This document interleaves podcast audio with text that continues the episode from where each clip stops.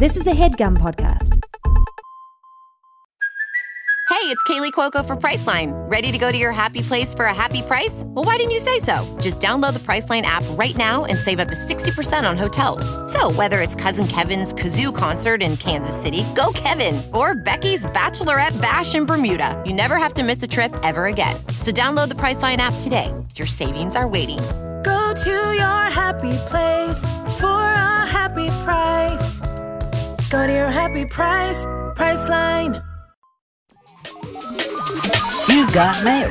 Hi, I'm Elise Morales. Hi, I'm Milly Tamarez. And this is Go, Go Touch Grass, Grass, the podcast where we log in so you can log off. Milly and I are two chronically online comedians, and on this podcast, we break down the week in internet discourse, viral memes, TikTok trends, and niche influencer drama so that you don't have to. And if you like what you hear today and want to hear more, we got a Go Touch Grass Patreon already up and running with our latest test episodes, mini trending topics, a weekly newsletter, and our spin-off series, mm-hmm. Search History, where we go back and break down a viral discourse from the past. And don't forget to leave us a five-star rating and review.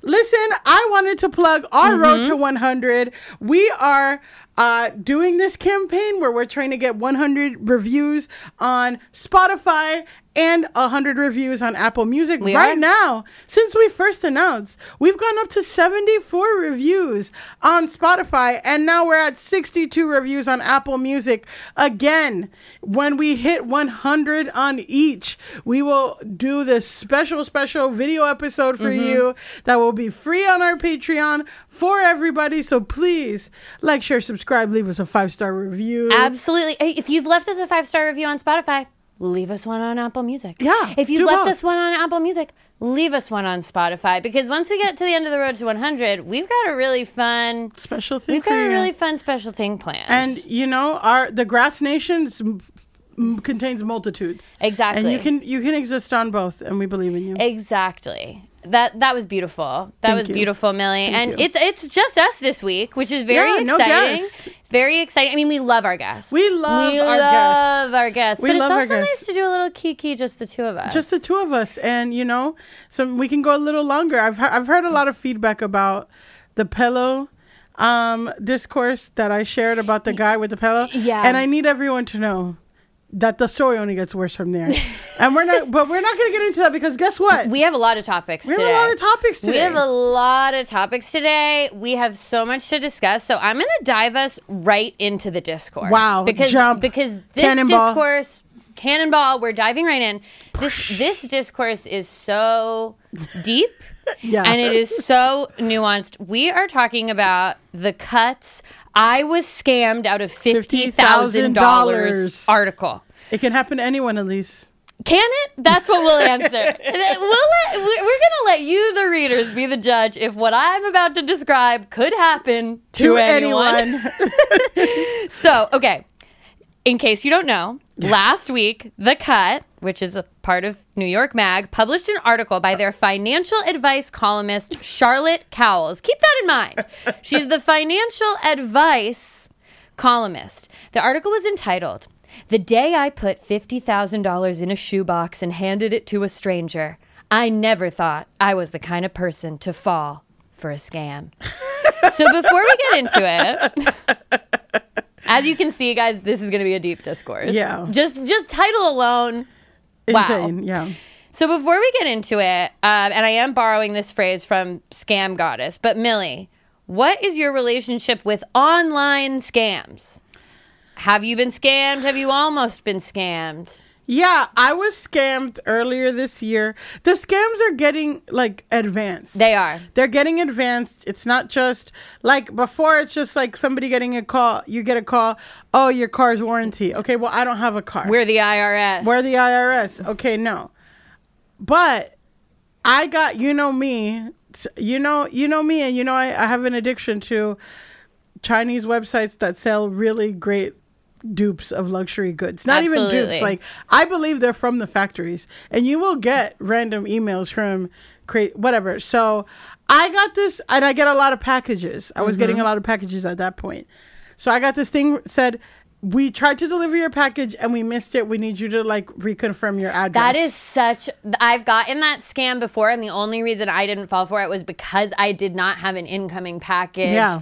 at that moment. And but I, that is such a, that's a very slick one that they it's do. It's a good one. They, they use the same website. They, it's like U S P S dot com instead of U S P S dot org, which if you don't know U S P S or .gov or whatever, yeah. like, and it, And I kept entering, I entered two different credit cards. I entered all this stuff, like, and it was like, kept putting holds on my card, like nothing crazy, but it just would put holds. And then I called U S P S, but then the like, the only way that I found out was when I actually called U S P S and they're like, it's a scam. A lot of people are getting, falling into it. Like, I'm so sorry. You're going to have to cancel all your cards. Or like and get a new card for all of them. So, did they get any money from you? Or there was like one dollar holds and okay. like, you know, so nothing. So big. N- not fifty thousand dollars cash in a shoebox? No. I came very close to falling for a similar one recently because I got a text from my bank that looked just like texts text that you get bank. From your bank. And it said something that was like, did you just try to withdraw like two thousand dollars or something? And like, it no. had in the text the correct last four digits of that account. Wow. So I, it, it got me and I and I was about to click. They were like, if not, click this link, right? And I was about to click the link. And then I just had this thought where I was like, I'm going to go look at this account and see if two thousand dollars have been. I would have clicked the link. I, I, it, I was so close. And then I just had this moment of like, t- check the account. And when I checked it, there was like literally nothing wrong with yeah. it. It was it would have been not overdrafted. Even, yeah, Let me tell you, it's, it's a checking. It, it would yeah. have been overdrafted. it, it would have been a big problem if someone tried to withdraw two thousand dollars from that account.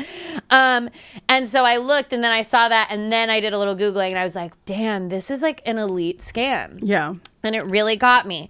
So I do think that you know scammers are out here. Yeah, and they're they getting are good. getting good. They are getting uh, advanced. They can like spoof numbers. Yeah. They can do a, a lot. lot of technology there. So there is an argument to be made for that anyone can fall victim of a scam. Anyone. And also like there's a really good podcast. Again, I love the podcast. This is Uncomfortable. Um, and they talk about like a lot of people get scammed on dating sites. Like that's yeah. also like a whole other thing too. Like not just catfish, but like catfishing and getting your money too. So again, it's a it, very sympathetic, empathetic thing. It can happen to anyone. Scamming. But Sc- but can it happen to anyone in the way that I am about to describe? So Milly, I'm going to go through the story as it was told mm-hmm. in The Cut. And I want you to give me just a little bloop. Whenever you would get a red flag, okay. you as the average person mm-hmm. who, as we've both admitted, can fall prey to a scam. Yeah. yeah. Like, just give me a bloop. Mm-hmm. Okay. So the story begins this past Halloween. Cal's receives a call from... Halloween bloop. That's a spooky day. That's a spooky yeah, day. There, there are tricks. Yeah. People are tricking you yeah, on that yeah. day. You have to... It could be anybody. Mm-hmm. Um, no one's who they say they are on Halloween. Exactly. Okay. So she gets a call from Amazon, from an Amazon customer service agent. Okay. This person on the phone tells her that there was unusual activity with her Amazon account and asks if she purchased eight thousand dollars worth of MacBooks and iPads. So Cal's is like, no. Um, but she looks at her account history. She doesn't see any of those purchases. She looks at her bank statement. Her bank statement looks fine, kind of similar to how I did with mm-hmm. my scam. Everything appears to be okay with her accounts. But the customer service agent tells her that according to her records, there are actually two business Amazon business accounts that are in her name. And uh, this customer service agent, who said her name was Krista, explains that like this is common fraud that's be that's been happening on Amazon. That Amazon's dealing with a lot of identity theft and false accounts, and that they are working with a liaison at the F T C, Federal Trade Commission, the Federal Trade Commission, and that she's going to forward Cal's now to the F T C. So Cal stays on the line. Okay. Bloop. Bloop. Bloop. That's a First bloop for all, me. First of all, I would have said bloop with Amazon calling me. That's, I know. I think that that's a bloop. And I also do think that it's like, if you tell me someone's stealing from me and I look at my accounts and nobody's stealing from me. That's a bloop. That's a bloop. Too. So we got like three to four We've got bloops a couple already. Bloops. So. And then the forwarding to the, the F T C. That's a bloop. That's a bloop. So she gets forwarded to the F T C, quote unquote. The investigator identifies himself as Calvin Mitchell, and he shares his badge number. There's a lot of like sharing of badge numbers in this, as if that's a foolproof like way. Yeah, and as, honestly, that's a huge bloop, because if you deal with cops, they don't like to share their badge no, numbers. No, that's the last thing they'll share. And also, it's like, okay, that anyone could say a random string of numbers and be like, that's my badge number. Okay. Like, I, anyway, but whatever. So he asked her to confirm some personal info, and this guy has her address, he has her birthday, and he has the last four digits of her social. That's so crazy. You know, that scares her. But also, your address, your birthday, and the last four digits of your social are flying around on the dark web. Like, yeah. Again, in my scam, they had the last four digits yeah. of my bank account. Yeah. So that information is basically out there for all of us. Sadly, when I, I mean, this is another, like, crazy tangent, but... I mean, not tangent, but, like, this one guy, I got a text on my phone, and he's like, is this Milly? And I'm like, yes, who's this? And he's like, I'm a huge fan. I got your number. And then he sends me a screenshot of from a website, and it has every address I've ever stayed at and my phone number. That's so scary. And all that stuff. But like, this was a nobody. That's really scary. I one time tried went and like went to scrub myself from mm-hmm. sites like that because it money, freaked yeah. me out. Yeah, and it was scary because I looked money. and like, they had all my old addresses. They had, like, my parents' addresses. Yeah, my they had parents. my, like, my family. I was like, this is really messed up. They so. had, like, every roommate that I've ever had on that thing. So it's like, and this is, like, a nobody rando guy. And then I was able to, like, look up all my friends on this website. Yeah. And I'm like, what the fuck? Um, Just a P S A. If you're a fan of someone, don't look up don't their phone that. number and then text them and yeah, scare don't them. do that. That's don't do that. Yeah, that, that's not... kind of a good way to connect. If you're a fan of me, send me money. Yeah, exactly. Look up, money. look up Milly's Venmo. Yeah, my Venmo is pretty public. That's Milly's very, very public. public with her Venmo information, and and send, send her send her a little Venmo. Send Say, hey, I'm a fan. Yeah, yeah, that's I'll accept. That's uh, that that I think anyone. But would yeah, accept. so but phone okay. number no. Okay. So she she got spooked. The guy gave her a badge number. The guy gives her a badge number. He tells her all this information about herself, and then he tells her that twenty-two bank accounts, nine vehicles, and four properties have been registered in her name, with the accounts having wired more than three million dollars overseas to Jamaica and Iraq.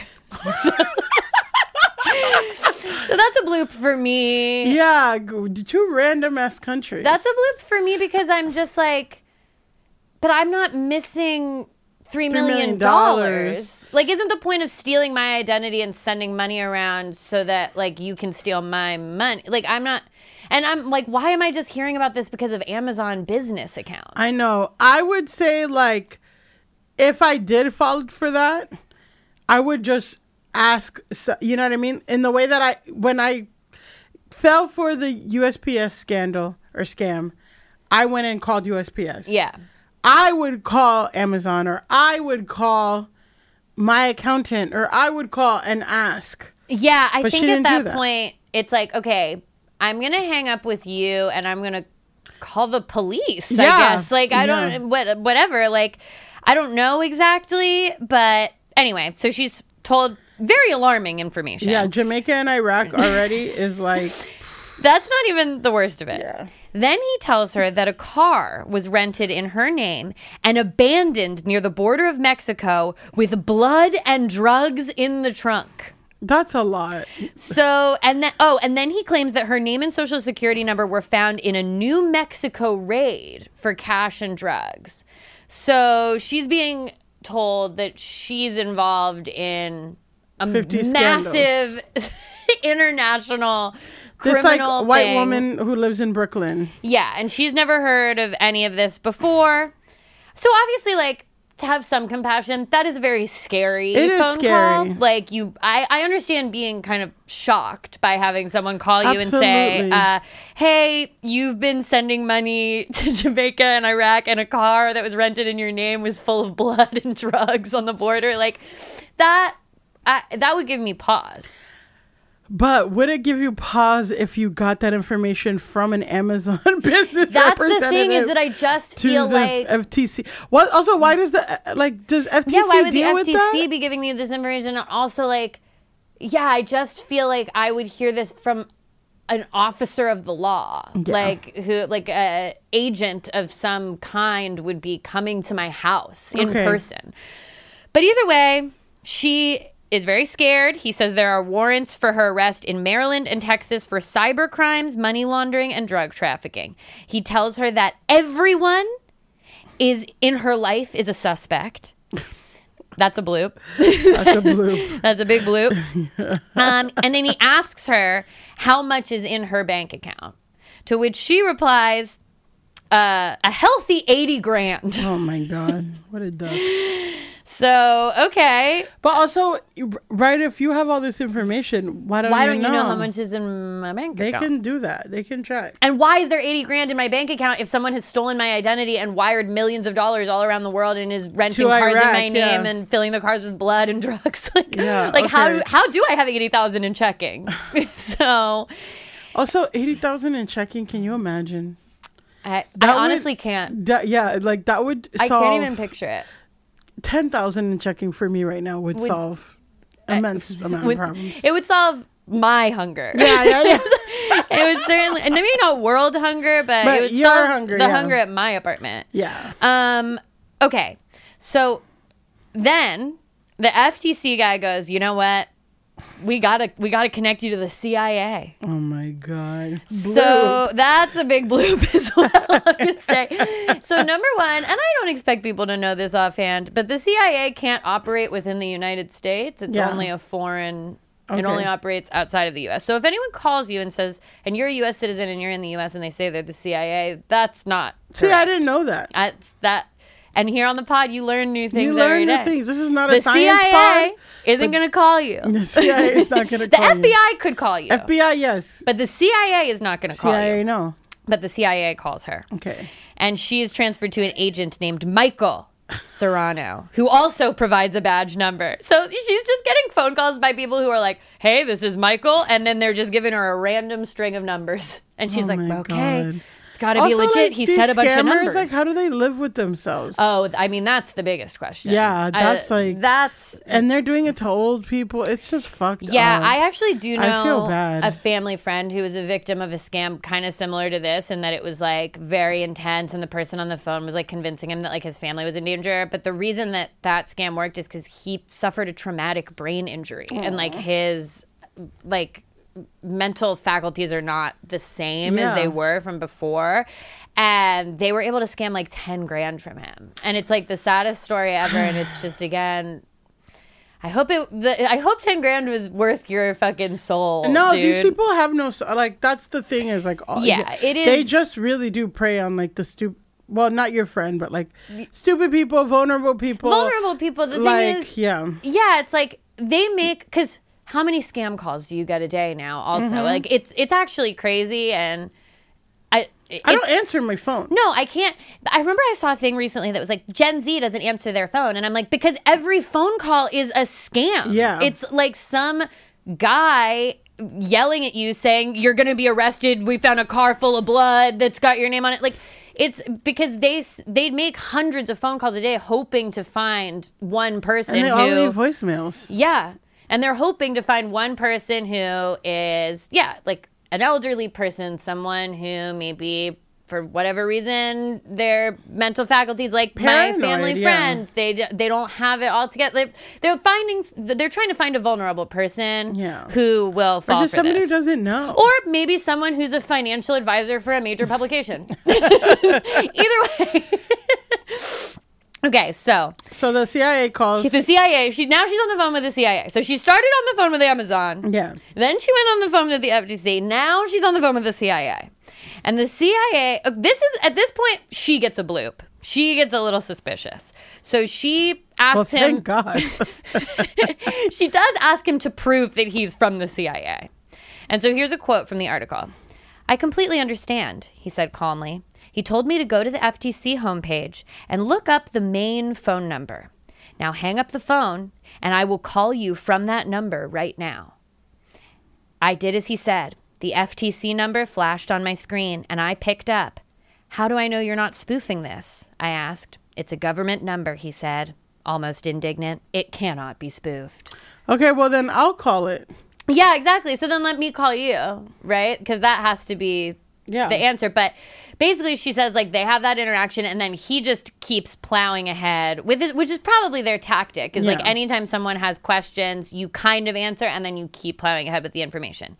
So she says that like she doesn't have time to even like Google if that's true that you can't spoof a government number, which I guess it's not, and that seems crazy and like something we should maybe address, on, yeah. but there's a lot to be there's a lot on the to-do list for the government right now, so I'm, I don't know if they're gonna get to that, but um it would be good to add to the list. Yeah. So then the C I A agent says like she okay so this is also another major bloop. The C I A agent tells her you can't tell anyone about this. You can't even tell your husband, because if you tell your husband then he's going to be implicated. And we actually are protecting him by not telling him that any of this is going on, and he can be roped into the investigation. Anyone you tell can be roped into the investigation. And also, if you talk to an attorney, I can't help you anymore. And it's like, that to me, that is my immediate hang up, because there is no crime in the, it's actually the opposite, that you are always entitled yeah. to an attorney. Yeah. So even if you did nothing wrong, if you talk to police, you have like if you say I want a lawyer. Yeah, and that's not allowed to be like held against you as something suspicious. Everyone is entitled to representation. So I'm getting for this per- I know for this person to say if you talk to an attorney, we can't help you anymore. It's like, oh, you're a scammer. But that that didn't bloop for her. He says the matter was urgent and that the C I A needs to freeze all of her bank accounts to protect her, and that she needs to go to the bank immediately and pull out what she thinks she would need for daily expenses for a year. So he says, what do you think you would need to support yourself? And she says, probably fifty K. And he goes, amazing. Go to your bank and pull out fifty K in cash. Keep me on speakerphone the whole time. She does this. She goes oh to her God. bank. She pulls oh out fifty thousand dollars in oh cash. She has That's kind so of another cool. moment of doubt as she's heading home with the box full of fifty thousand dollars in cash. But um, Michael, he sends her his badge number again. He says, I told you my random string of numbers. You've heard the random string of numbers. And he said, I don't tell anyone else. You can trust me. I will help you. Or you can hang up and put yourself and your family in danger. Do you really want to take that risk with a young child? So that's yeah, fucked up. fifty thousand dollars, yeah, yeah, I will. I mean, like, again, what do you mean I can't talk to an attorney? Yeah, no, that's That's crazy. the that's the biggest thing for me. So then Michael then tells her to put the fifty thousand dollars in a box, to tape the box shut, and take a picture of it, and that his colleague is going to be there soon to pick up the box from her. I'm sorry, but I, if I was her husband, I'd divorce her. I very rarely am I on a man's side. Yeah, but if he I divorced, don't want to speculate. I would imagine that there's couples counseling happening. I think like, we're gonna get a really good Esther Perel episode. Yeah. Pretty soon. Oh my god. Oh my god. Doc, not even like what? Are you kidding me? So he goes. My colleague will be there That's, soon. This is worse than gambling addictions. I know. Because gambling, at least there's like some kind of thrill or high. Yeah, You're and it's also like, idiot. oh, you have an addiction. Like, this is a sickness. There's like an empathy level there, I guess. This is, uh, this is tough. So okay. She says, the colleague will be there soon. She says, I need to see the colleague's badge. She's like, I need to receive another oh, fake string of getting, numbers. She's getting bloops, but they're not in but the right direction. But she's not listening to her bloops, and you gotta listen to. You have to listen to your bloops. She needs to go touch grass. She needs to go touch. She she actually very desperately needed to hang up the phone and go touch grass in this moment. She needed and- to hang up the phone or talk to the bank. Hey, is this something that has happened before? Yeah. To the bank. Hey, um, so I'm pulling out fifty thousand dollars in cash. Uh. Do you think that that's a good idea? Like, as my bank, let me just give you a little bit of information and you tell me if you think this is a good idea. She does say that, like, the bank teller seemed pretty skeptical of why she was doing that. Yeah.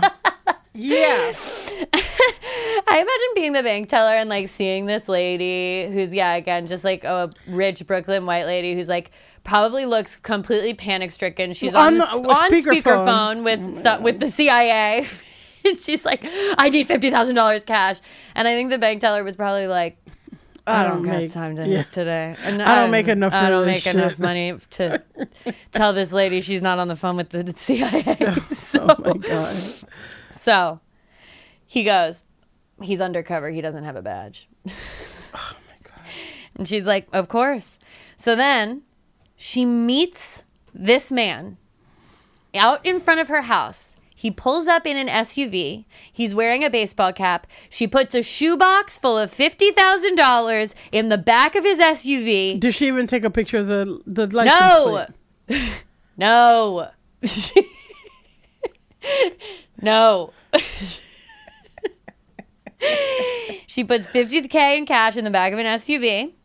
Uh, she then gets a picture from Michael of a treasury check for fifty thousand that they're supposedly going to send her. Michael goes, you did great. I'll call you tomorrow. Hangs Never up. Calls. She takes her kid trick-or-treating, comes back, and it all hits her, and she's like, fuck. Oh, fuck. I just put fifty thousand in cash in a random S U V driven by a guy in a baseball cap, and I don't think Michael was a C I A agent at all. uh. She has been scammed. Milly? Now, don't, don't Milly me. Milly, what can I say? The, it's time for me to ask you the question. Could this happen to you? Do you think this could happen to anyone? No. Um, no. No. And this blew up on the internet and yes. everyone was making fun of her. And it was sad, but also hilarious. So here's the here's the thing about their response. So like you said, yeah, it blows up online. There are some people who are like, who who buy into the framing of the article, which is the framing of the article is very like, it could happen to anyone.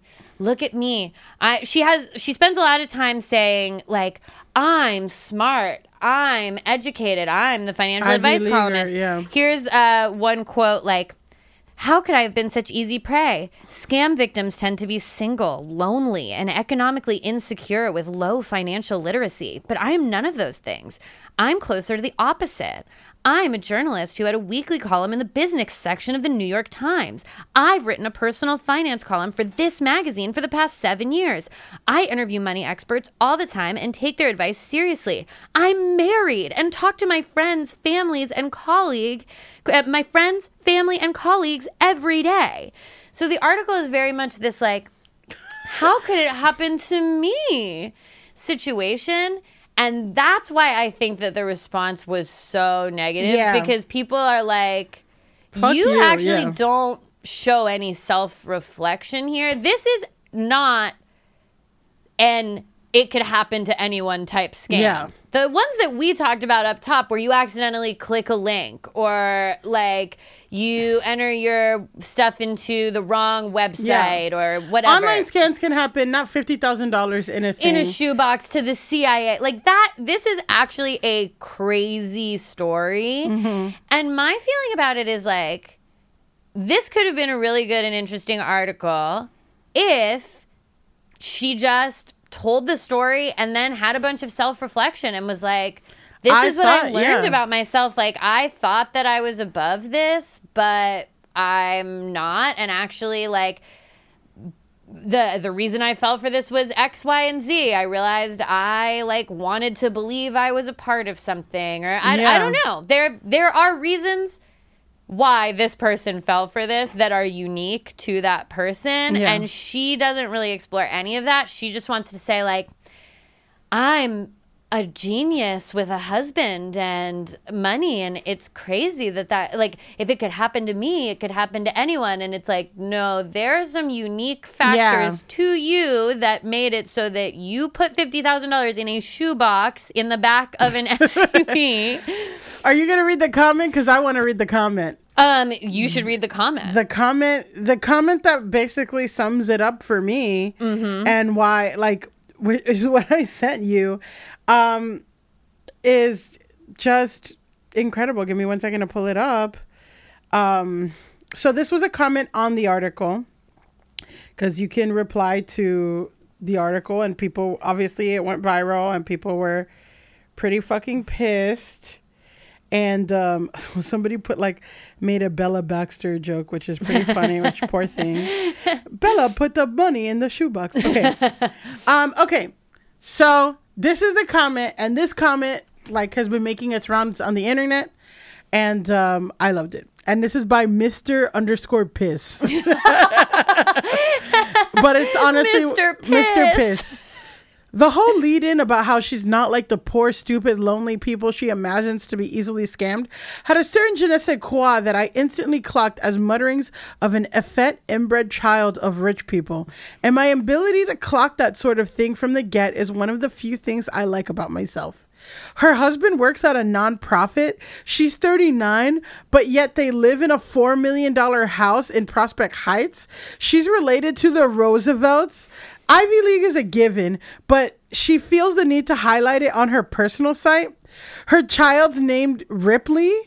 The whole thing is another rearranging deck chairs on the Titanic of increasingly hubristic, insulated failed sons and failed daughters are discovering the otherwise object or the otherwise object permanence level of obvious lessons the rest of us understand. You think Amazon will white glove you over to the C I A in a few minutes? Tell me you don't do your own taxes without telling me you don't do your own taxes. This person is so uncalibrated in their ability to navigate the world that their ability to uh, generalize any intellectual output for other for anyone other than her similarly zero point one percent situated friends is completely shot. Let her go be on the board of a do-nothing charity. This game is up. I mean, I points agree. Were made. Mister Points. Piss? Points, Points were, were made. made. And that's what, you know, again, it's what you said. It's these people who are so fucking rich, so fucking privileged. They think everyone's an idiot, and they are not. And then they fucking fall to the worst, most stupid scam that anyone who has never even seen fifty thousand dollars of their life would know not to fucking trust. Well, and also, like, it's just interesting because she has that quote that's like, people who fall for scams are usually of low financial literacy, but I'm not. And it's like, I don't know. I think that someone who falls for this is of low finance. What is financial literacy exactly. to you? If not that you don't know that, like, Amazon isn't going to pass you to the F T C, that's going to pass you to the C I A, that the C I A isn't going to tell you you can't contact a lawyer, that the C I A isn't going to ask you to give them fifty thousand dollars in cash. The C I A doesn't care about fifty thousand dollars. Yeah, why would They're... the C I A, like, like, like, to say...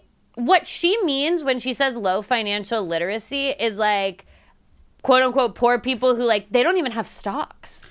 They yeah. don't even have investments. And the thing is that, like, first of all, when you get to the fucking core of it, financial literacy is a scam in itself, because it's not that poor people are poor because, oh, they don't know how to invest. They're poor because they're, they're not getting paid well enough, and there's no fucking health care. Yeah. And then they think that if you teach them, like, people think, oh, if you teach them how to move their money well, no amount of moving their money well is going to get them to the point where they have fifty thousand dollars they can put in a shoebox and give it to a fucking stranger. Exactly. Like, they're, you know, people... whatever, they can learn how to save better, whatever, this and that. But the problem isn't that, oh, they're not illiterate. It's it's that they don't have enough fucking money. Yeah, so, like, I think there are a lot of people who don't have investments, who don't have a retirement account, who probably don't have a savings account, who would know that this was a scam. So I think that the issue well, of the article... Well, yeah, let's wrap yeah. up. I'm like, I'm, I'm getting pissed. The over. issue of the article is the framing, case in point... There is, which Milly and I were talking about a little bit before we started recording, there is a story going viral right now, fifty-two parts, from, by this woman who's talking about how she, it's called Who the Fuck Did I Marry? It's going yeah. on on TikTok. And it's, it's basically great. Her talking about how her husband, this man that she married, was lying to her about everything. Ev- every single thing. And what I find interesting is, obviously these are two different situations, but there are situations where people are told massive, massive lies mm-hmm. and do ignore some red flags. Yeah, and I think that, okay, the reason why, because it's like, why is this going so viral? It's like captivating. And in her storytelling, she's honest. And she's like, look, I'm going to tell the truth, even if it makes me look bad, even if it makes me look stupid. She's like, this next part, I know it's stupid. Or this next part, I know I'm going to sound like a fucking idiot. Or, you know, and honestly, there was a really, really honest part where this woman's like pretty religious. And she's like, you know, um... I knew this guy had some red flags, but I ignored them because I was tired of waiting. I wanted to start my life. I wanted to be married. I wanted to have kids. And I ignored all the signs. And like, I was tired, you know, I thought God, you know, I, I was tired of waiting on like trying to find the right guy. And, and I thought this was it. And I just jumped into it really fast. And that you can have more compassion for exactly. than like someone like, I would never. And everyone else who falls for something is stupid, instead of being like, no, you know what? I reflected and I realized that like, I was impatient and I did like a lot, whatever, and this and that. And it took me a long time to wrap my head, because really, again, it's fifty-two parts. I'm on part thirty-three, which is crazy.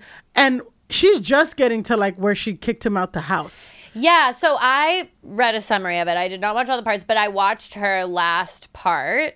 And she talks a lot about the stuff that you are... are talking about. There's a level of self-reflection to the story where she goes into what is missing from this cut piece. And she says, like, this is what is unique to me and what was going on within me and in my own life that made me ignore these red flags, that made me vulnerable to this person who now, obviously looking back and telling the story, this is a crazy story. He was lying. Like, I should have been able to see it. But like you said, she says, you know, I was, I wanted to be chosen. I wanted yeah. to be that girl who has the husband that's going to fly her to London, that's going to buy her the car, that's going to buy her the house. And I let myself be kind of like dazzled and swept up yeah. by that. And she has a level of honesty about why that is. And she's not saying like, my husband lied to me and it could happen to anyone. She's saying, this is a really crazy thing that happened to me. And here's why I think it happened to me. And I want to help people and so want- it doesn't help happen to you. Yeah. And like, I want to tell my story for whatever small subset of people like this could end up happening to. It doesn't have this air of like, well, if I, an Ivy League financial analyst could be tricked, then that means all of you rubes reading this are uh, you you probably have a fifty thousand dollars in a shoebox right now. Dumber. Like so, and I yeah. just I th- I thought it was really interesting that within the same week there are two stories about people being like the victims of kind of the elaborate set of lies, but they're received so differently. And I think it's the and what I we think just it's the pointed framing. out. It's yeah. the framing. Yeah. And you got to be honest and transparent and empathetic to yourself and also to other people. Yeah. And like if The Cut wants to do an article about scams and how anyone can be scammed, that's an interesting article. Yeah. It's not this story. This no, story this, is and not. And this lady like can't. Her credibility is completely fucked. Yeah, I do wonder. She was scammed like, twice. Yeah. She was scammed by this, but then also scammed into making this fucking article that made her look so stupid and illegitimate. I will never take financial advice from this woman. Yeah, it'll be really interesting to see if she's like able to continue writing about financial, financial articles. And I, again, Michael or her husband needs to get a divorce. Like yeah, this is crazy. Yeah. Again, uh, there's some there's very intense happening. couples counseling sessions happening.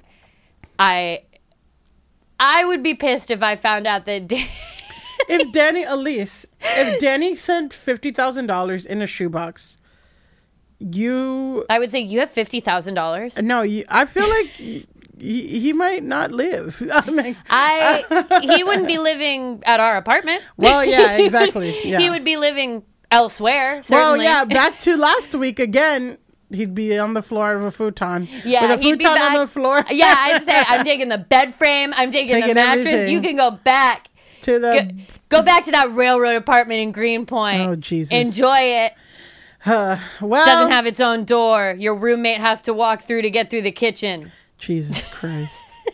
Oh my God! All right, so that was the discourse for today. Wow! And I what feel, a discourse it was. I feel heavy in my spirit. Everyone wants to start their year off on the right foot. And for me, that means making sure I'm eating well and have enough energy to do everything I want to do. But I'm not going to go to the butcher every day and get a fresh cut of quality meat. That's just not going to happen at this time of year Mm-mm. or any time of year. And that's why I go to Good Chop. Good Chop is such a lifesaver for me. Good Chop offers fully customizable boxes of high-quality meat and seafood delivered to your door on your schedule. The products are vacuum-sealed and frozen at peak freshness, so you can stock your freezer and cook what you want. Choose from over seventy high-quality cuts, one hundred percent grass-fed ribeyes, U S D A prime filet mignon, free-range and organic chicken breasts, pork tenderloin, and thick-cut bacon, just to name a few. They also offer sustainable and wild-caught seafood, salmon, Pacific cod, scallops, shrimp, and more. I loved the ribeye steak. Yeah. That was I, my favorite. I really can't say enough good stuff about Good Chop, you guys. We got our boxes, and I've been eating well. I know. And the steak, like, it was just such a good quality yeah. cut of steak that you can tell, like, it really didn't even need that much seasoning. Like, sometimes you have to over-season these cheap cuts of steak because they don't taste good, but the marbling and everything was just so delicious and yummy. It yeah, was great. The bacon's really good too, like thick, yeah. good, and you don't have nice to go to bacon. The grocery store with that. That's amazing. Yeah, yeah. It's it's genuinely really, really good. And unlike many other companies, Good Chop sources its meat and seafood exclusively from American farms and fisheries, so you can support local family farms and independent ranchers right here in the U S, and it won't cost you a fortune. Good Chop's price per meal starts at just three dollars and seventy-four cents. Good Chop especially prides itself on sourcing meat that comes with no antibiotics or added hormones ever. No artificial ingredients, only the good stuff. They're so confident in the quality of their cuts, they offer a one hundred percent money-back guarantee. Love Good Chop or get your money back. Go to goodchop.com slash touchgrass one twenty and use code touchgrass one twenty to get one hundred twenty dollars off your first four boxes. That's code touchgrass one twenty at goodchop.com slash touchgrass one twenty for one hundred twenty dollars off. Goodchop.com slash touchgrass one twenty, code touchgrass one twenty. Welding instructor Alex DeClaire knows V R training platforms like ForgeFX help students master their skills. There's a big learning curve with welding. Virtual reality simulates that exact muscle memory that they need. Learn more at meta.com slash metaverse impact. And you're, you're, I was about to say you're going to be lifted. You're actually only getting heavier because we're debuting a new segment today. Yes! Guys, as we said before, we are on the road to one hundred reviews. reviews. And we recently got a five-star review. Yeah. You know that we love our five-star we reviewers. We love five-star reviews. We love our five-star reviewers. This review was from Mimi Jeff. We love Mimi Jeff. Mimi, Mimi Jeff, Jeff, we love you. Wherever you are, we love you.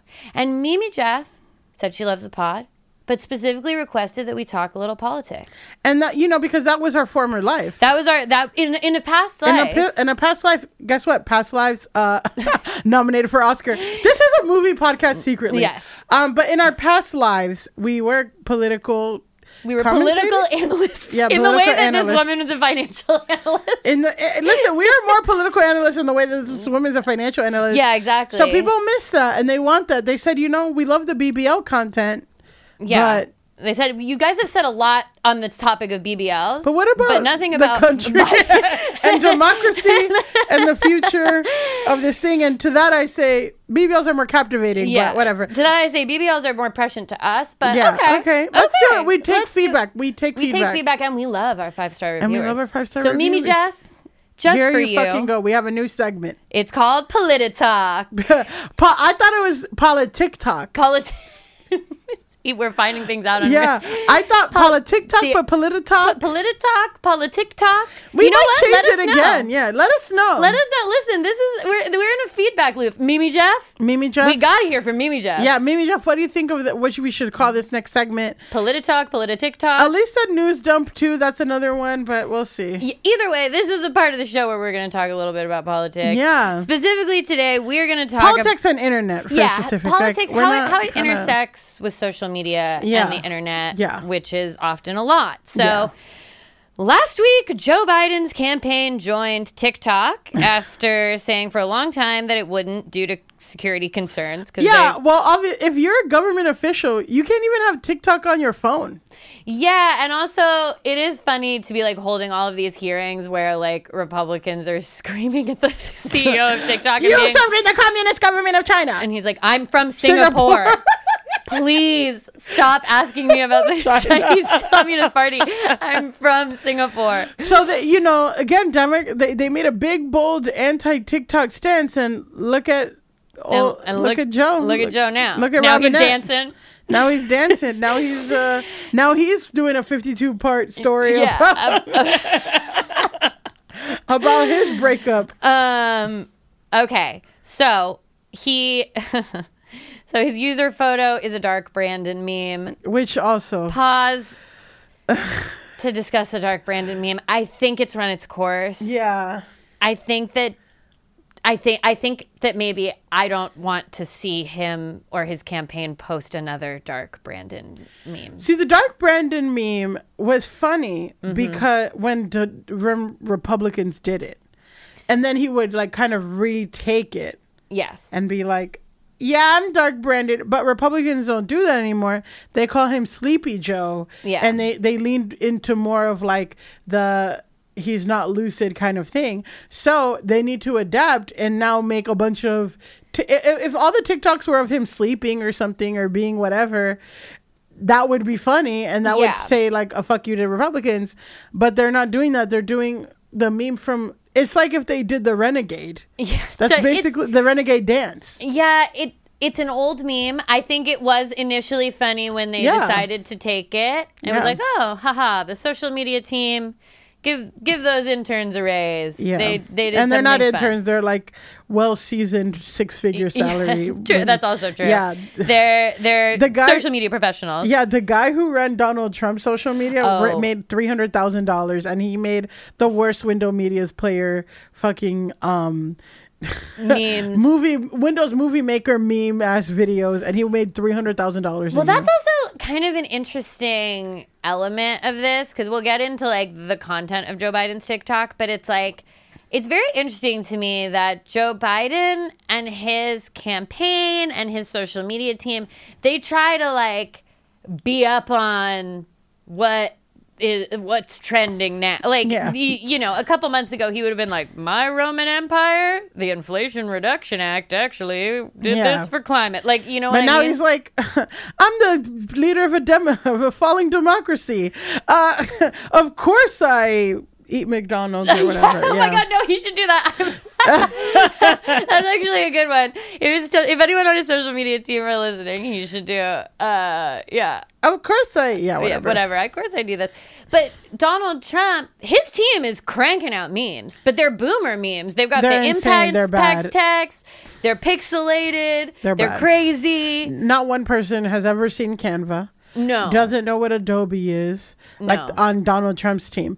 And the thing about Donald Trump's team is that he pays, he like the guy Dan Scavino, which yes. is a fascinating person. You should look into him more. Yes. But the thing put a about pin in Dan Scavino in discourse. Dan Scavino is that um, Dan Scavino was making three hundred thousand dollars, but he started out as Donald Trump's caddy. So it's like, he didn't even have social media background. He's just like, but they churn and burn and they do, and they do a lot of shit. So like nothing is precious and all this stuff.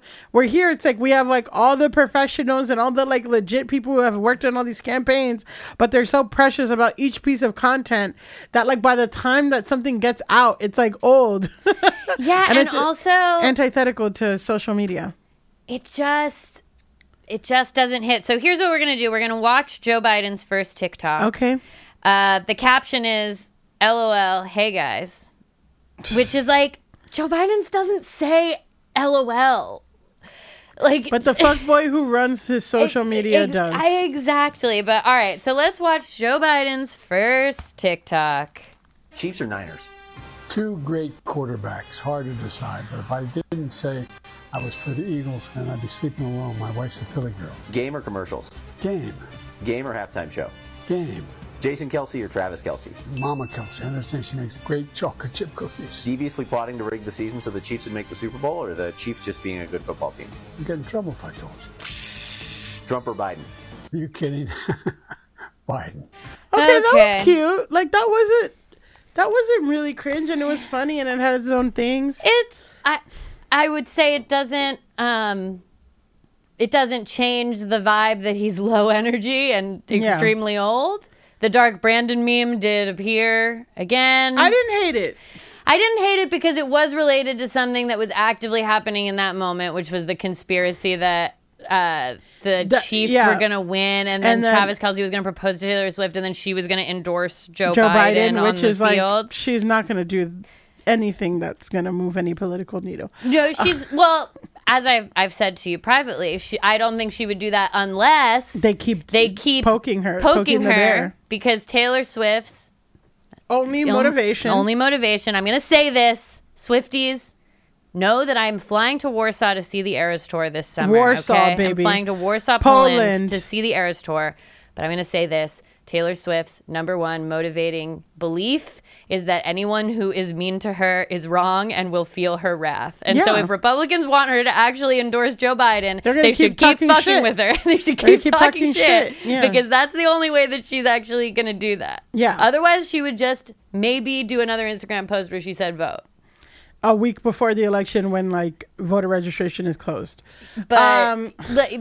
like It, it, it is just so funny to me because I'm like the one person she the one person who would do this for petty reasons is the one person that they are messing with, and that's my take on Taylor Swift. Okay, so since posting his first TikTok, he's posted like fifteen times. So this is like a week ago. Um, some of them are like clips of Trump looking dumb. There's some clips of people like A O C making the case for him. He did a stitch with Jimmy Fallon. He did an image carousel on Valentine's Day with a post that said, I love you as much as Trump loves banning abortion. Um, okay. You know, they're out here trying. Uh, why is he doing this? Joe Biden's doing really, really bad with young voters. Yeah, um, I wonder if it has anything to do with any of his policies. uh, yeah, I don't think that it's because he wasn't on, on TikTok. TikTok. Can you imagine?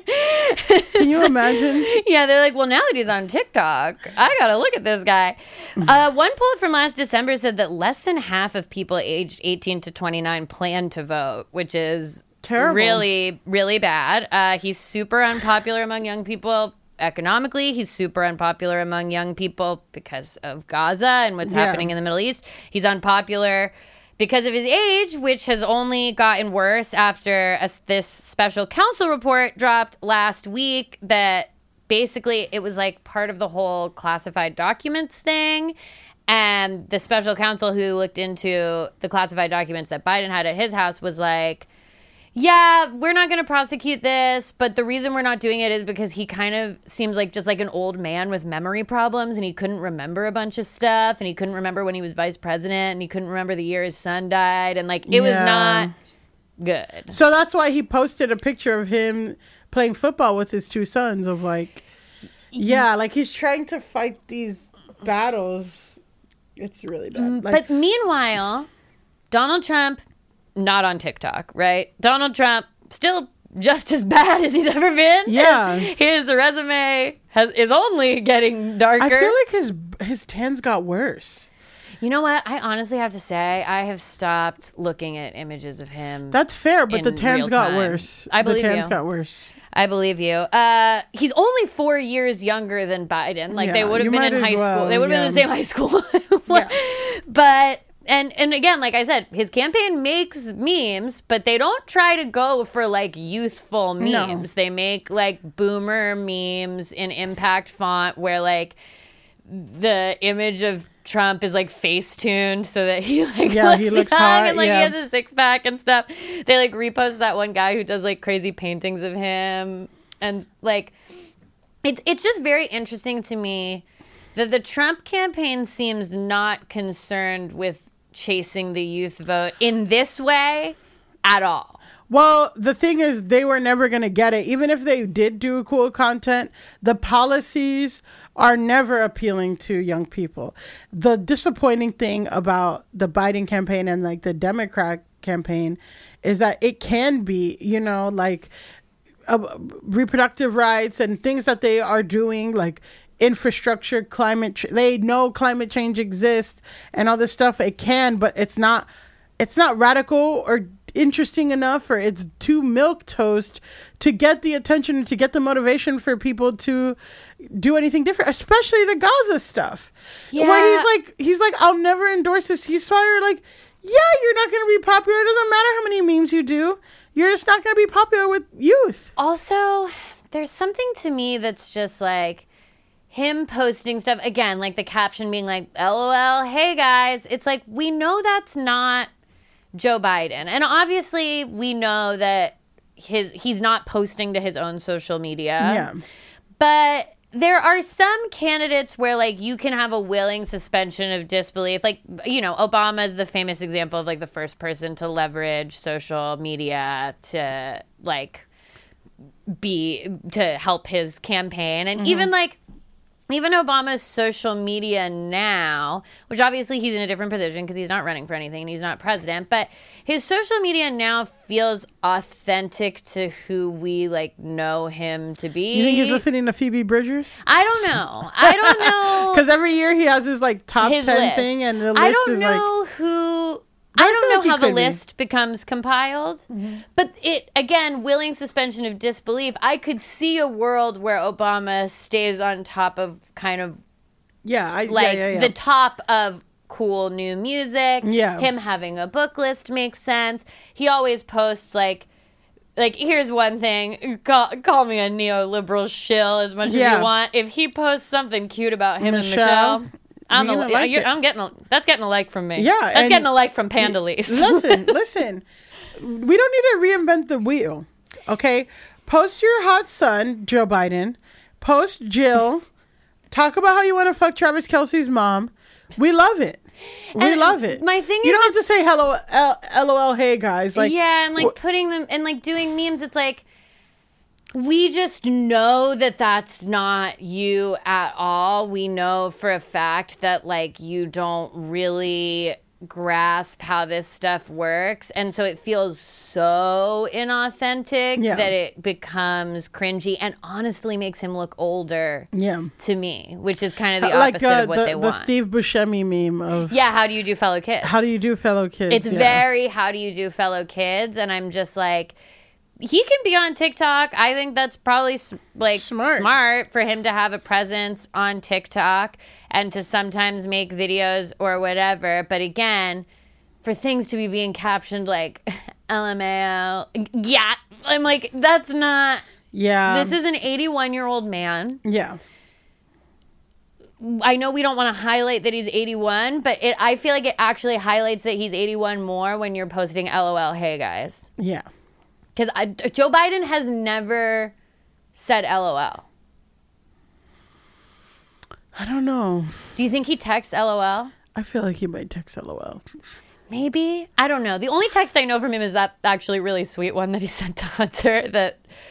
There's oh there's oh yeah the like one when that, Hunter's like when really Hunter was like down on himself yeah he was like going to rehab and like Republicans tried to leak it and be like haha look at him, and it's just him being like I love you my son yeah but that's the type of stuff that we want to see that is real and nice and good yeah and I don't know him hanging out with Naomi. He needs to do you know what he needs to reframe and do a Martin Scorsese yes. approach where his it's it's all from the perspective of his daughter, and his daughter's like.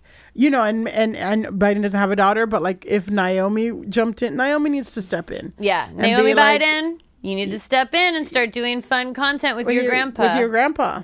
Uh, and be- then, yeah, go to a concert with her. Do that. And then be like, oh, maybe he is cool. Yeah, I just think that it's like the inauthenticity of it is not yeah. good. And it actually works against But also him. He is doing presidential. Th- like he has, he is busy. He is, he is busy. actually working. So he, kind he of, is. Yeah, yeah I, I'm certain. I'm sure he's doing something. Yeah, he's doing stuff. I don't know what it is, but he's, he's doing, he's, doing stuff. He's taking the phone calls. He's, he's at least reading meetings. the morning. He's like he's, he's reading traveling. the morning brief. Trump never read that like morning brief. Trump he's threw reading it away. The brief. Trump threw it away and ripped it up. He wanted it later. Now, yeah. now they're all at Mar-a-Lago. And Mar-a-Lago. Now he's not reading them at Mar-a-Lago. Well, all right. So that was our first installment of Polititok, Polititiktok. We are now going to debut a related mm-hmm. segment. On on the on the free feed. We've on never... the free feed, because we've debuted this on the Patreon. Mm-hmm. This segment is called What, what the, the Musk. Musk. And this is where we talk about and kind of check in on what the hell is going on with Twitter overlord Elon Musk. So yeah. this is going to be a short and sweet segment today, but we do need to check in. Yeah, and speaking of Joe Biden. Speaking of Joe Biden, Joe Biden factors heavily. This is kind of like a subsection of Polititok, Polititiktok. Because Joe Biden because is... Joe Biden features heavily in this story. So basically, Business Insider posted uh, an excerpt from a new book by Zoe Schiffer called Extremely Hardcore, which gives a play-by-play of Elon Musk's takeover of Twitter. Uh, the excerpt came out this week, and it describes blowback.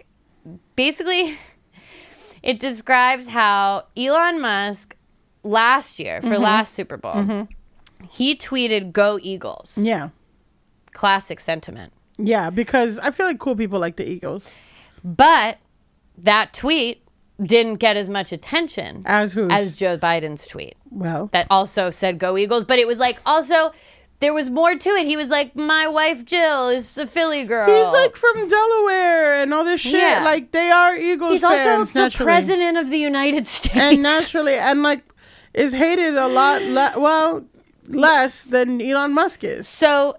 Elon Musk got so mad yep. that his tweet did not do as well as Joe Biden's tweet that he deleted the tweet, flew immediately from the Super Bowl to Twitter H Q, where he allegedly told developers to change the algorithm to prioritize his tweets.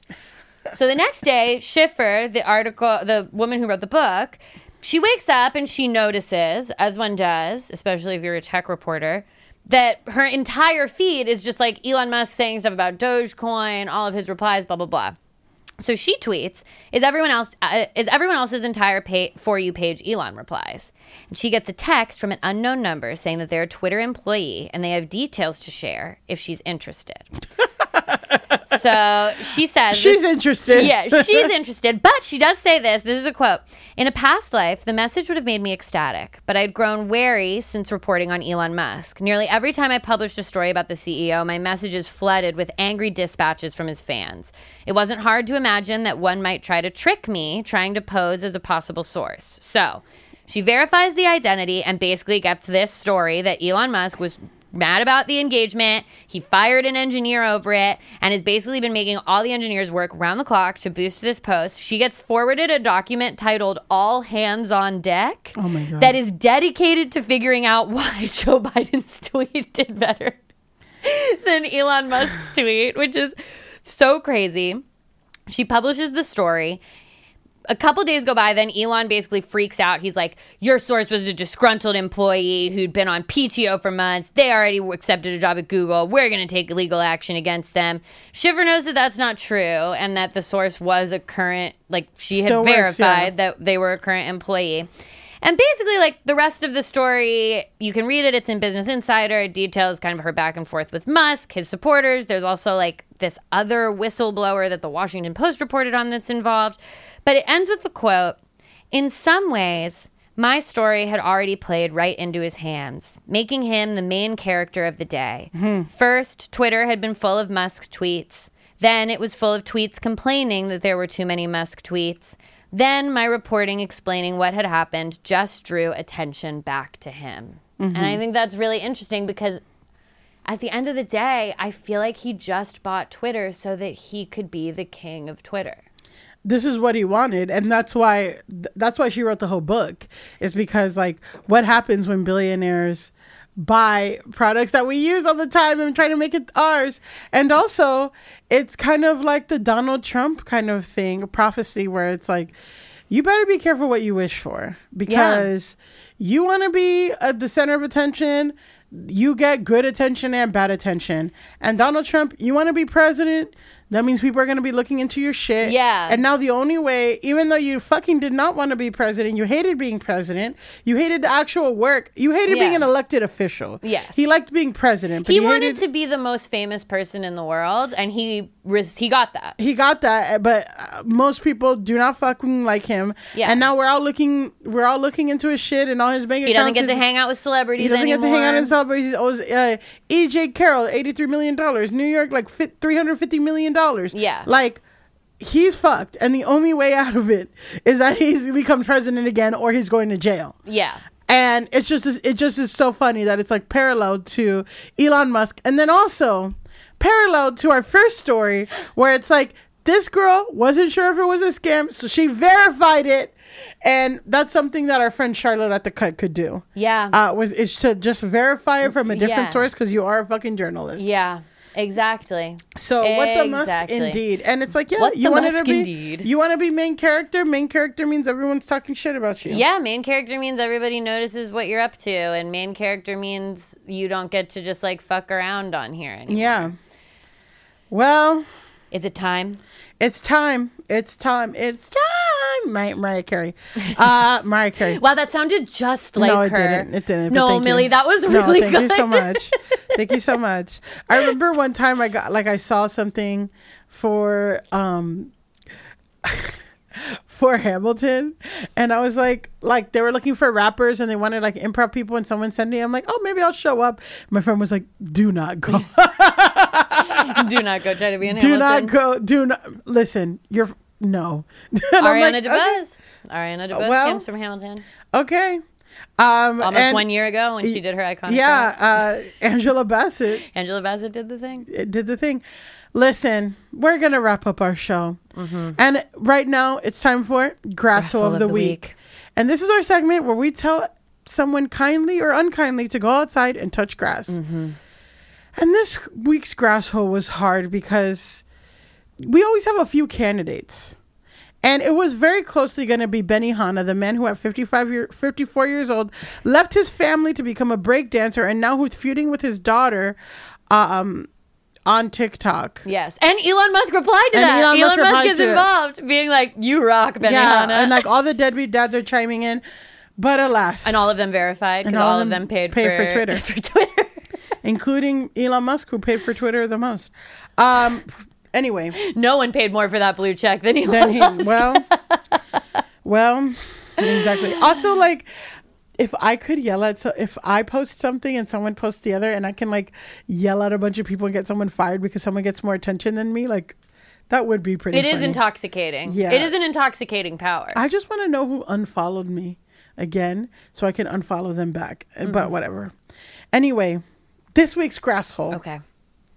Goes to Brandon Howard. Wow. C E O of parchment paper dot com. Do you know any of this? I don't know any of it. Well, I'm coming Elise, in cold. You're coming in cold, and that's how we like you to come in.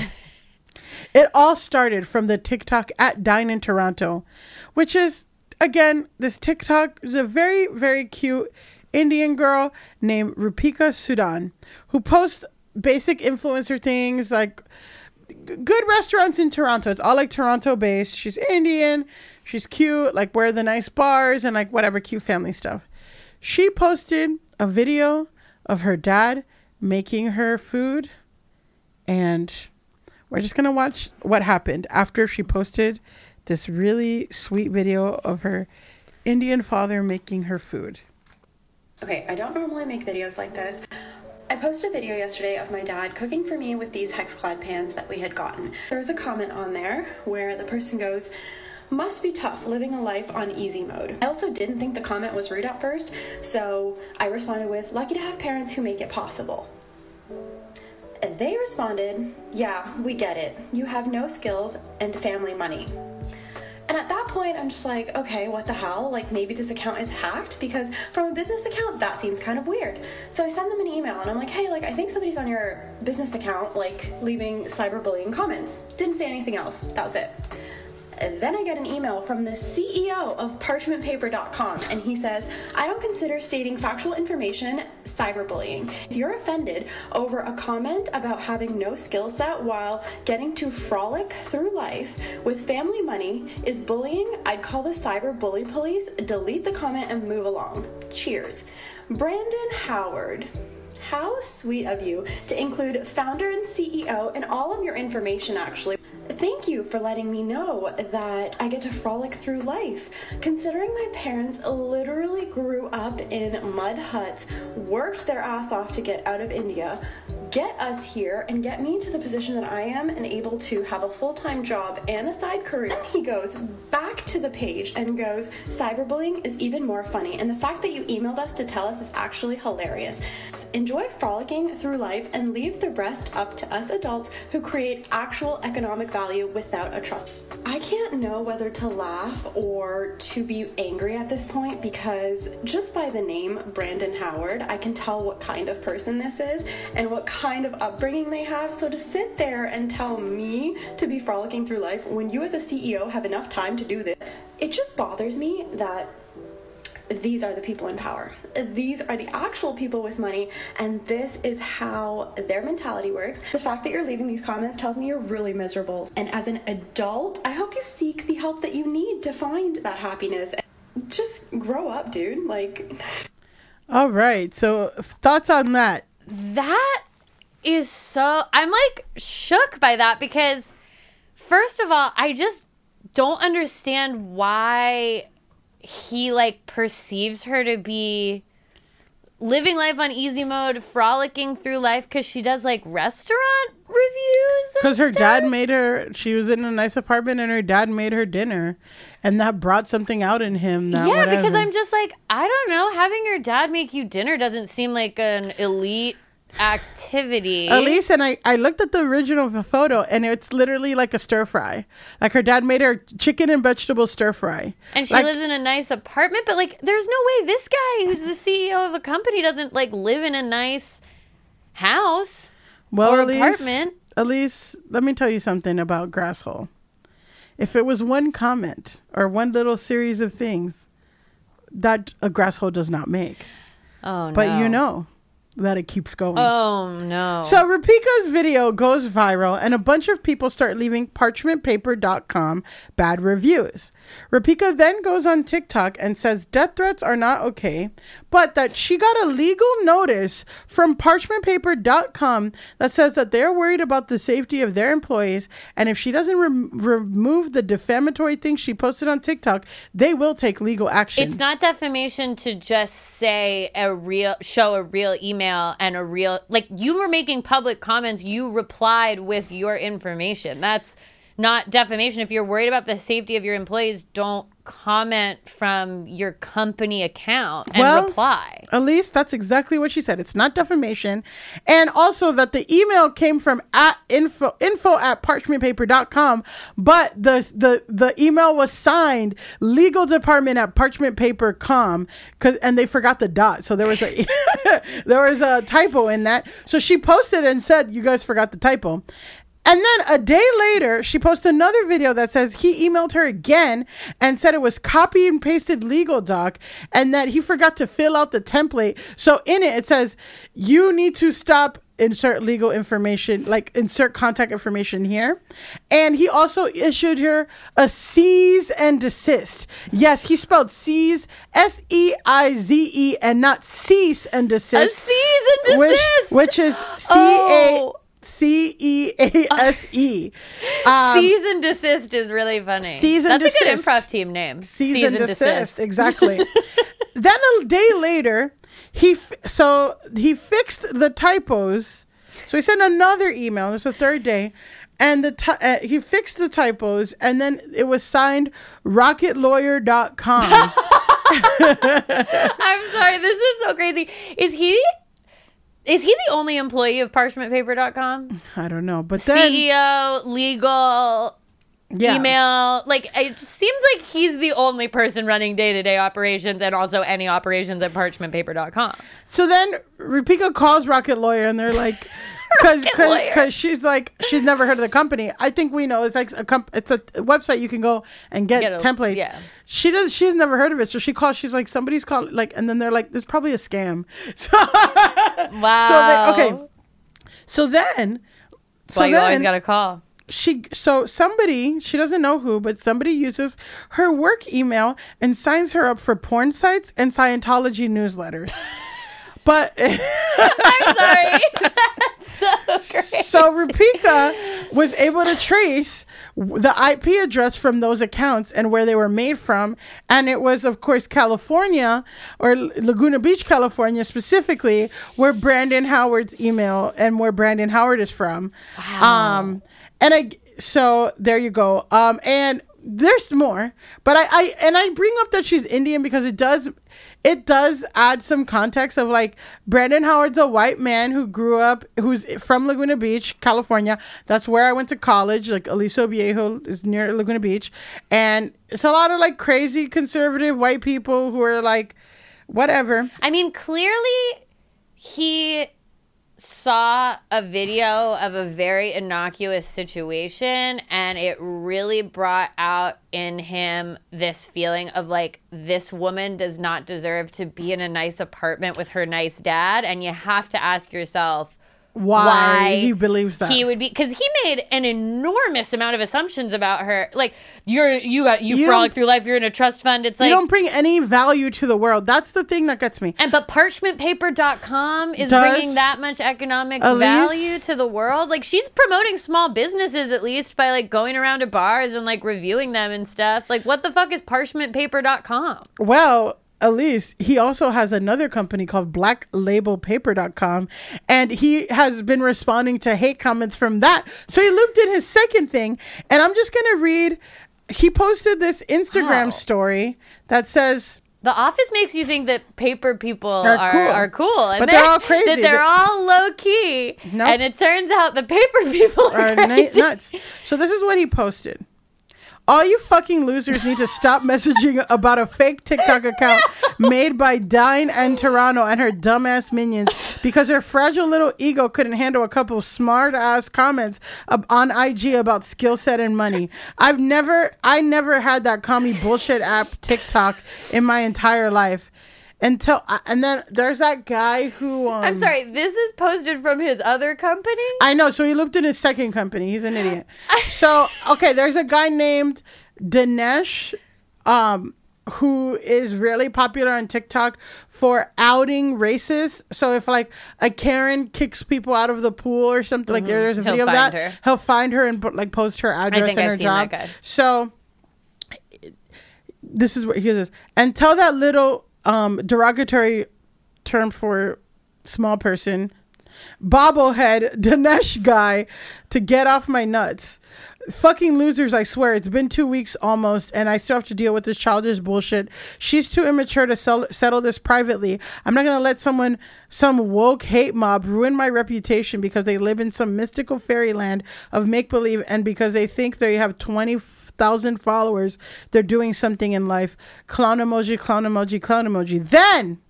Elise, I am shaken shocked. To my core. Yes, this man's behavior.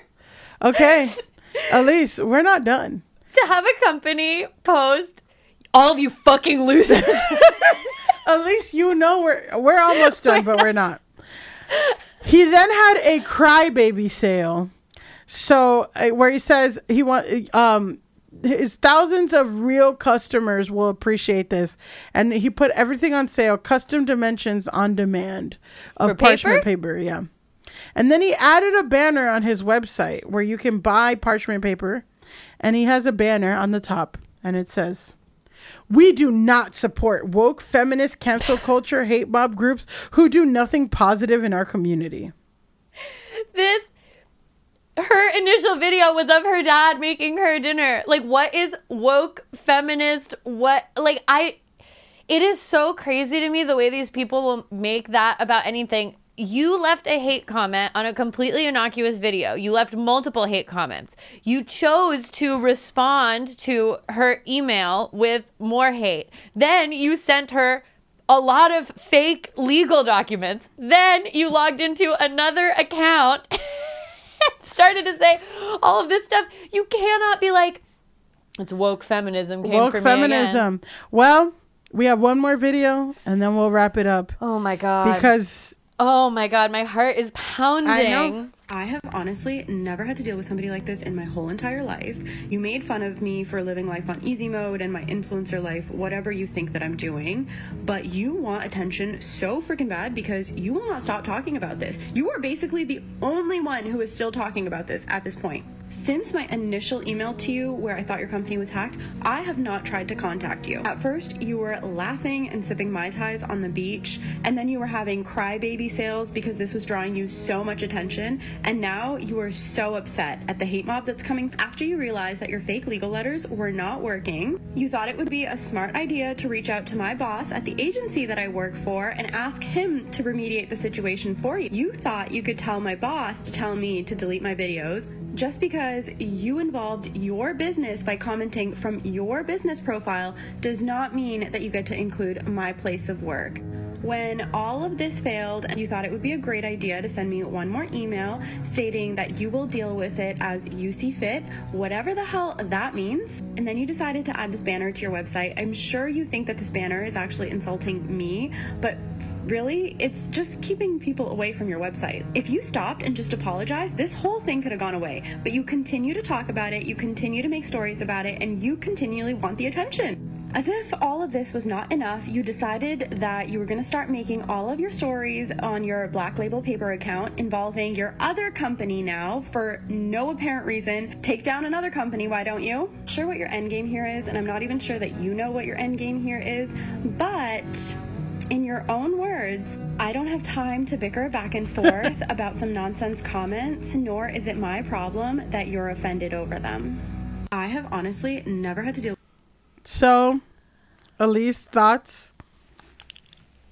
It's it's an astounding series of events. Yeah. Because he could have stopped at any time. Mm-hmm. She only sent that initial email because she truly believed his company was being hacked, because why would a paper company be leaving hate comments? Yeah. Honestly, if you're a guy who wants to leave hate comments, just create a fucking dummy account yeah, like anybody no avatar, else with a bunch of numbers. It. Plenty of people do it. You're still a loser yeah. if you do that. But, like, you commented from your company. Yeah. And now you're... Uh, then you looped in your other company. Also, like, why does he have two paper companies? Who knows? Like, I mean, that would be a good idea when parchment paper dot com goes down. Then, then you, you have, have your Black other paper Label, company. But, but now you, you looped them you in, loop- so then you fucking ruined two brands. That is crazy. It is very interesting. This girl brought something out in him. Yeah, a level of hate that yeah. is very strange for the type of content and the type of influencer that she is. Because there are way bigger influencers out there who make tons of money being influencers and could be, quote unquote, accused of living life on easy mode. And he chose her. Yeah, that are doing, like, actual offensive things or saying stupid things all the time. Like, or just doing, like, basic nothing. Who are just doing, like, dances or just doing get ready with me's or no, whatever. No, but I'm Which- saying there are influencers who have bigger followings who actually say offensive things that, like, kind of you can see why they get some ire and hate. But this was a girl who lives, this guy lives in Laguna Beach, like, and this girl's in Toronto. Like, who cares about some, like, an influencer, a micro influencer who doesn't even live in your city? Like, how yeah. do you even get served this shit? So it, and I'm just, I, I bring up because, like, I don't think it has nothing to do with race either. I think there's there, like, there's it's some very racial overtones that, here, sexism, all of that. It's very strange that this woman in particular created this much ire in him when there are a million white girl influencer accounts with more followers who do the exact same thing or less. They don't even, he's like concerned about small businesses. She's promoting small businesses. There yeah. are white girl influencer accounts that just like post Shein outfits. Y- yeah, exactly. And uh, like he could, I don't think it would be cool for him to leave them hate comments either, because they're not really like they're bothering they're not anybody, really bothering yeah. anybody. But it there is a reason why this particular person yeah. brought that mu- ire out in him, and we can all speculate as to why. And also that like her dad, like, and the thing too is like her dad made her dinner. Her dad was wearing like a religious turban. Like I'm like that also has that's something. Got, okay, that that's that, also got to be part like, of it. Like that's part of something. And then I'm also just like, maybe this guy's like has an issue with his dad. I don't know, but something doesn't deep. matter. Because guess what, Brandon? You need to go fucking touch grass. Go touch grass. You need to go outside. Log off. Log off. All the accounts. All the accounts. Talk to your friends. Be like, oh my God, this girl's so annoying. This girl's stupid. Like, text, you know, send it to your friends. Your friends probably are just as dumb and evil as you. I think you're being very generous to say that he has friends. In Orange County, he has friends. In Orange County, he has friends. There's a lot of people like, these are people who did the anti-mask rallies. Like in Orange yeah. County, California. Like, yeah, sure. He has, he's among his friends. Like, there's no world. This man could die in fifty years and ha- never even cross paths or be in the same place as at Dine in Toronto. Like, yeah, that's so-, so it's just like, you just log off. If you don't like something, scroll past it. If it really bothers you, copy link, send it to your friend. Be like, this is crazy. There were so many opportunities for him to stop this situation. And instead, he... sent a cease and desist. Cease and, and desist. All the, I mean, there you go. Well, listen to your bloops, people. Listen to your bloops. You got that is the moral of this episode: is you gotta listen to your bloops. And you're we are animals. Human beings are animals, and we have gut like instincts, mm-hmm. and our, those are our bloops. And our bloops are saying, if the bloop is telling you to fucking log off, log yeah. off. Yeah, bloop. You're being scammed. Bloop. Bloop. Log off. Bloop. This guy's a loser. Yeah. Bloop. This guy might be a pathological liar. Yeah, Bloop, your husband might be a pathological liar.